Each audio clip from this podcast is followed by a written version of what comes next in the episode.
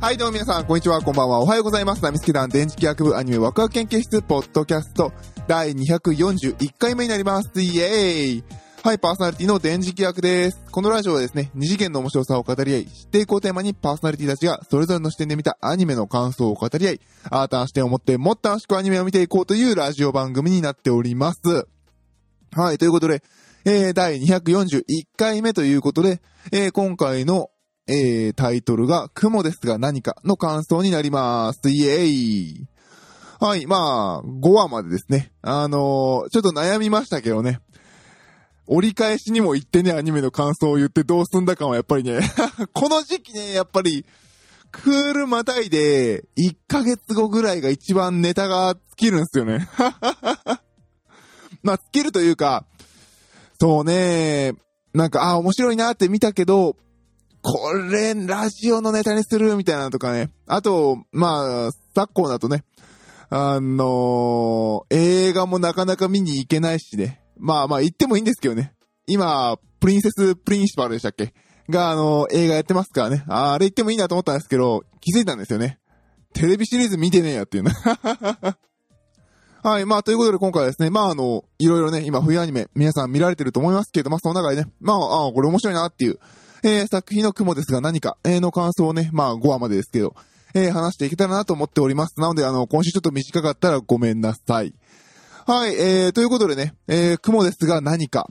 いやー、ついにアニメ化したなっていう感じですよね。私はそんなにね、あのー、なんでしょう。えー、ネットのね、ネット、これも確かネット小説ですよね。ネット小説詳しくないんですけど、それでもこのタイトルは名前知ってるぐらいにはもう、だいぶ前から書籍化されて並んでましたよね。むしろ、これから先にアニメ化するだろうと思っていたこの作品が、やっとのこさっていう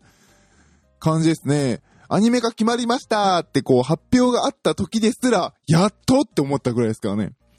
うん、それぐらいの、ね、有名な、えー作品なのではないかなと思っております。で、えー、始まって1話見た、えー段階で思ったのは、ああ、さすがだなっていう感じでしたね。あのーなんていうかな。まあ、この、脚本とか、その、ゆうきあおいさんの頑張りとかもあるんですけれど、1話のその情報量よっていう感じですね。ちょっと待ってください。キャストを間違えないように一応。で、あのなんていうのかな。やっぱり、その、異世界転生、あ、そう、知らない人に言うと、一応これ異世界転生もので、転生したら雲だったんで、雲ですが何かっていう タイトルになってます。そう、私も結構、雲にな、転生して雲になった女の子の話の何がどう面白いんだろうと思って不思議に思ったんですけど、まあ一話見て、ああ、なるほどなーっていう感じでしたね。で、かなり生々しく、なんでしょうね、やってる行動行為とか、あのー生き抜いていかなきゃいけない状況が厳しい分だけ、できる限りキャラクター性能はコミカルにして、あのー見せるようにしてるなっていう感じが、えーするので、すごいバランスを考えられた作品だなっていう感じでしたね。で、あのそうですね、タイトルとその、大まかなストーリーだけ知っている人間としてはやっぱり驚きましたね。あのーこの子がね、学校授業を受けていて、急に死ぬんですよね。で、えー、目覚めたら雲だったっていうとこなんですけれど、で、あの、雲のがね、男女の中で一生懸命生きていくっていう話なんですけれど、打って変わって場面が変わると、他のクラスメイトも転生してるんですよね。で、あの、それぞれが、あの、なんでしょう。それこそね、ファンタジー、異世界転生ものみたいな感じで、まあ、あの、王族になったりだとか、あの、別のね、エルフだっけ？なったっけ？とかになってたりとかして、で、まあ、学園生活を送ってるっていうお話でしたね。で、見ながら、ずっと思っていたのは、あの、俺、こいつらはどうタイミングで転生したんやろうなっていう感じだったんですよね。もともと、なんていうのかな、ほら、あの、ハメフラみたいに急に記憶が蘇ったのか、どうなんだろうと思ったんですけど、うーんっていう感じでいたんですけれど、特にあの、ほら、雲はずっと生まれてこう一生懸命頑張る話があるじゃないですか。でも、パッと画面が変わるともう高校生ぐらいになっている転生者たちの話が入るんですよね。あれーっていう感じがね、して、で、あのー最近の、えー5話まで見てね。で、第5話かなで、第5話で、えー、っと、どのキャラだっけ？こいつか。えー、田中あゆみさんが、えーやられているユーリー・ウレンか。が、あの、結構、なんでしょう、宗教にのめり込んじゃった感のね。えー、これ転生後に、えー、両親に捨てられるという過去があって、で、まあ、あの、神様のね、に、あの、推進しちゃってるっていうところで。ということは、やっぱり、子供を生まれた段階で転生したのかなっていう感じですよね。ということは、っていう感じでね。あのこの子たちがこう、高校生で会ってるっていうことは、雲もね、雲は方は生まれた瞬間からの話が進んでいるので、一生懸命一生懸命毎日頑張ってる仲なので、ということは、この子らが高校生になった頃には、この雲ちゃんだいぶ強くなってんじゃねえのっていうのが、5話まで見た時の感想ですね。なんでかっていうと、えっ、と、5話の終わりのところでね、雲がいる男女のところに、その、えー人間の方へ転生した、えー、シュンっていうキャラクターの、えーが、まあ、この子第4王子なんですけれど、まあ、長男の、長男だったかな？が、なんかすごい強い勇者クラスで、まあ、その、勇者クラスがその、雲がいるダンジョン、これ、ここで、ここから先ですっていう紹介で入っていくっていうシーンで終わるんですよ、5話が。で、えーその、向かっていくダンジョンのところで、雲がちょっと頑張ってたっていうところなので、ここで多分時間軸が合うのかなっ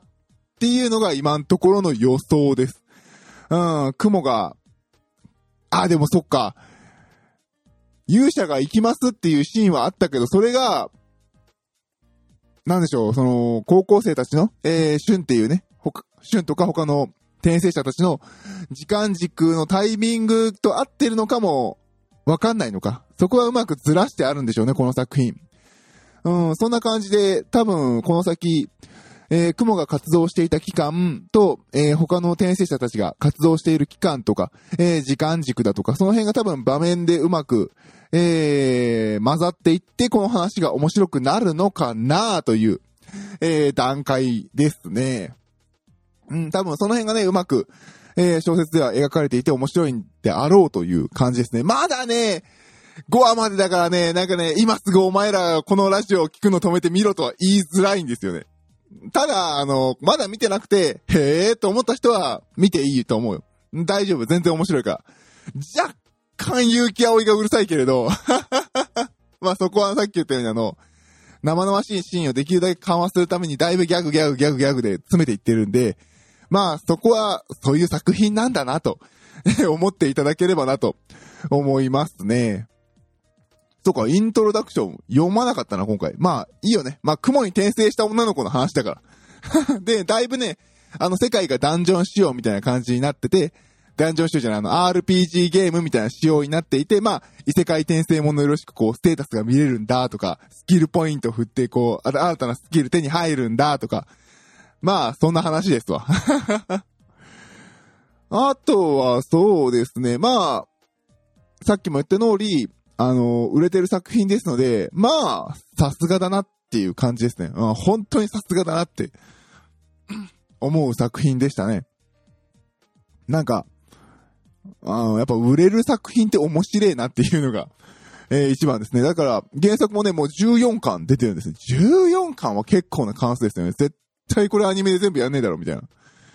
感じですね。で、まあ、漫画版が9巻か。9巻か追いかけようかな、ちょっとね。でもね、コミックをね、買いたいなと思うぐらいには面白いんですよ。ちょっとどうしようか悩んでますね。アニメでこう、今後の展開を楽しみに待つか、コミック見ちゃうかって、これ皆さんいつもどう、どう、どうしてます？皆さんって。私は結構待つようにはしてるんですけどね。我慢できず買っちゃう時もあります。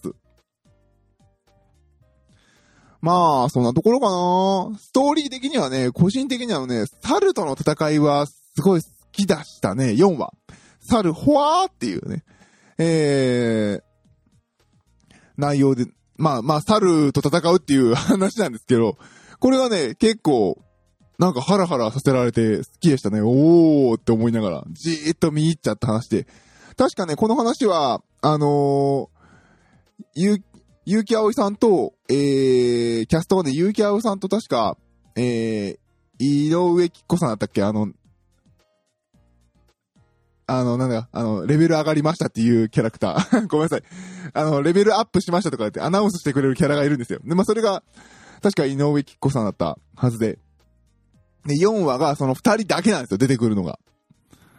なので、すごくなんかね、あー、結城葵大変みたいなのと、すげーってのとで、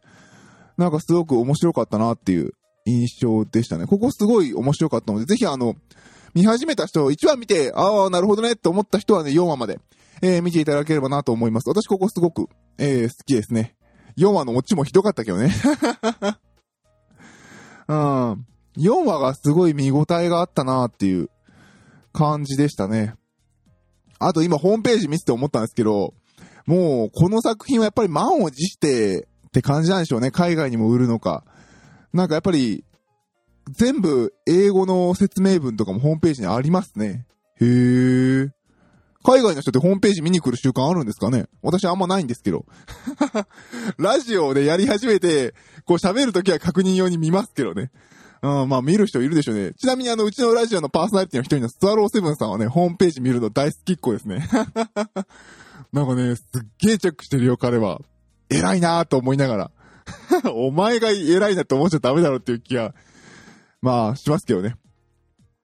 はい、えー、ということでね、ちょっとあの、今週は、えー、短くて申し訳ないですけれども、えー、雲ですが何かの、えー、感想でした。まあ、5話までなのでね、あのー、まあ、そんなもんだろうと思っていただけると嬉しいです。ちょっっとこれは全部見たらもう一回やろうかな。はい、えー、ということで、えー、雲ですが何か5話までの感想でした。どうもありがとうございました。バイバイ。